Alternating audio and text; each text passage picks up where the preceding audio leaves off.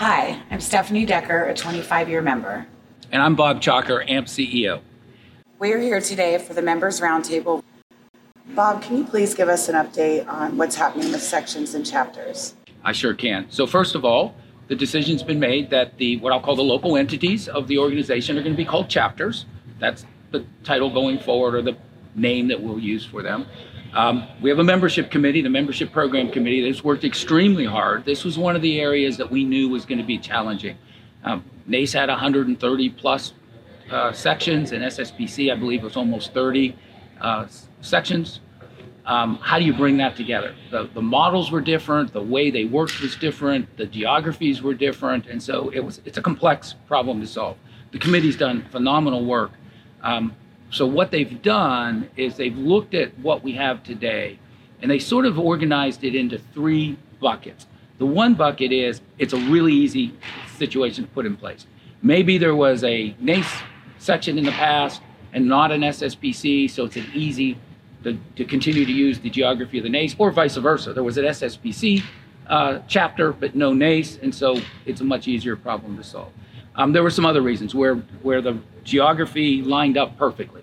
They covered the exact same area, easier to solve.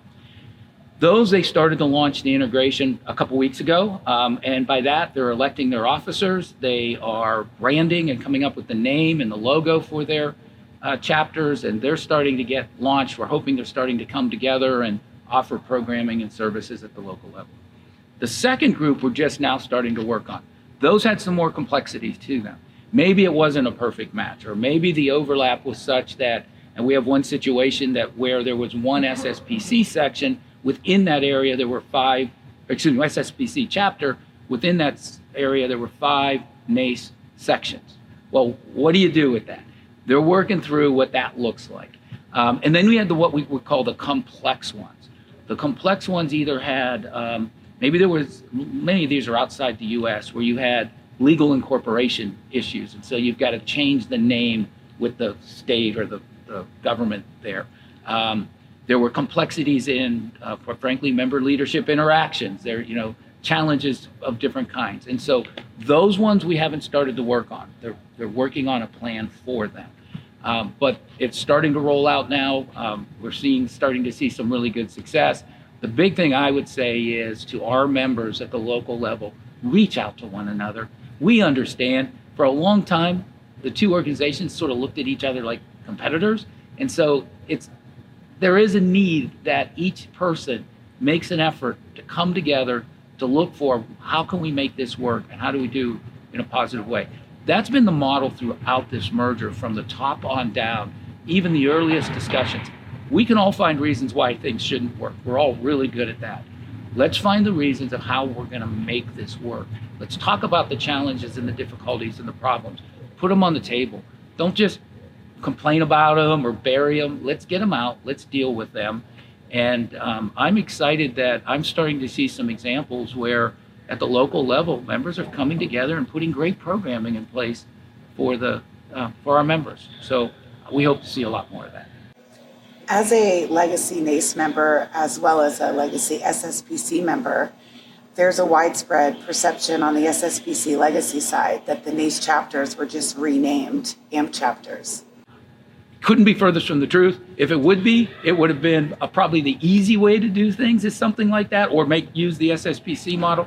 But that wasn't the way we chose to do it. The way we chose to do it was to look at each location and come up with what the best model for that is. There are cases where the answer was to use the NACE section as it was in shape and form. There's also cases where we're using the SSPC chapter as the model for it but in many cases, it's a reconfiguration to something different. Um, it's a it's it's a new layout, a new geography, or a new coverage for this section in the chapter. But that's I talked earlier about the three buckets. Um, that's partly partially the issue. I said in some cases it was easy because there was a nice aligning, and some of those were hey, there's no other SSPC activity here, or there was a perfect layover, and so we'll use the NACE section, or vice versa. There are some, um, I'll give an example of the uh, Gulf Coast, right? So you had the Gulf Coast where SSPC covered, I think it was as far from Houston to New Orleans. In that area, NACE had five or six sections. So you will start to see, well, okay, maybe the NACE alignment does make sense for that area because we do need to break it into smaller chunks because we're serving more people. One of the things we're very conscious of as we lay this out, this the purposes of sections and chapters are to serve people in a local geography. We need to try to do this in such a way that the distance of travel or how hard it is to engage, we make it as simple as possible. You know, if, if you live in Columbus, Ohio, and all of your local activity with AMP chapters is happening in Cleveland, that's a two and a half, three hour drive. You're not going to participate in that.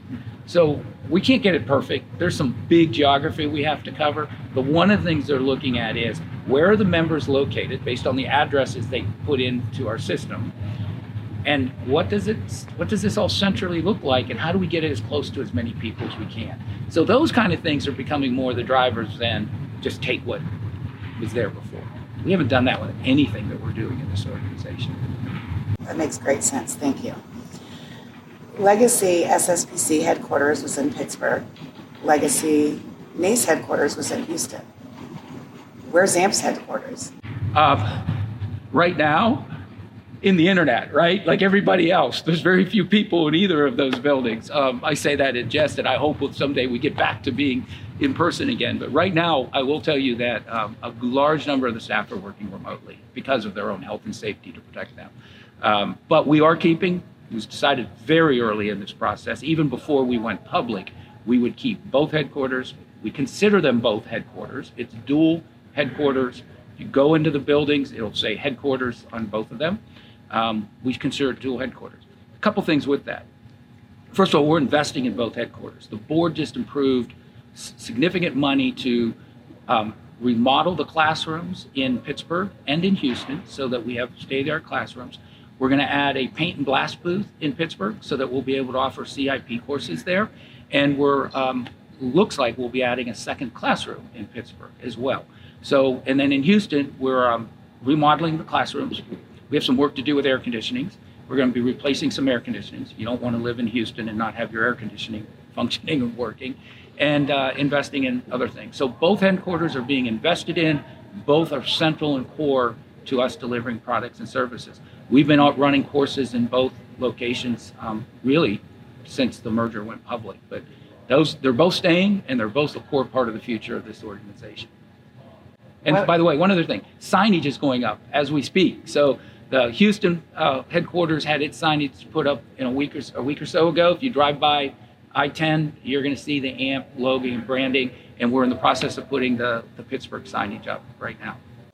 And what about the staff? What about AMP staff? Same with the legacy SSPC staff and legacy NACE staff. What happened with staff? Staff, so from the very beginning, one of the commitments we made was that no staff was going to lose their job because of this merger. The board was adamant about that. I was adamant about that.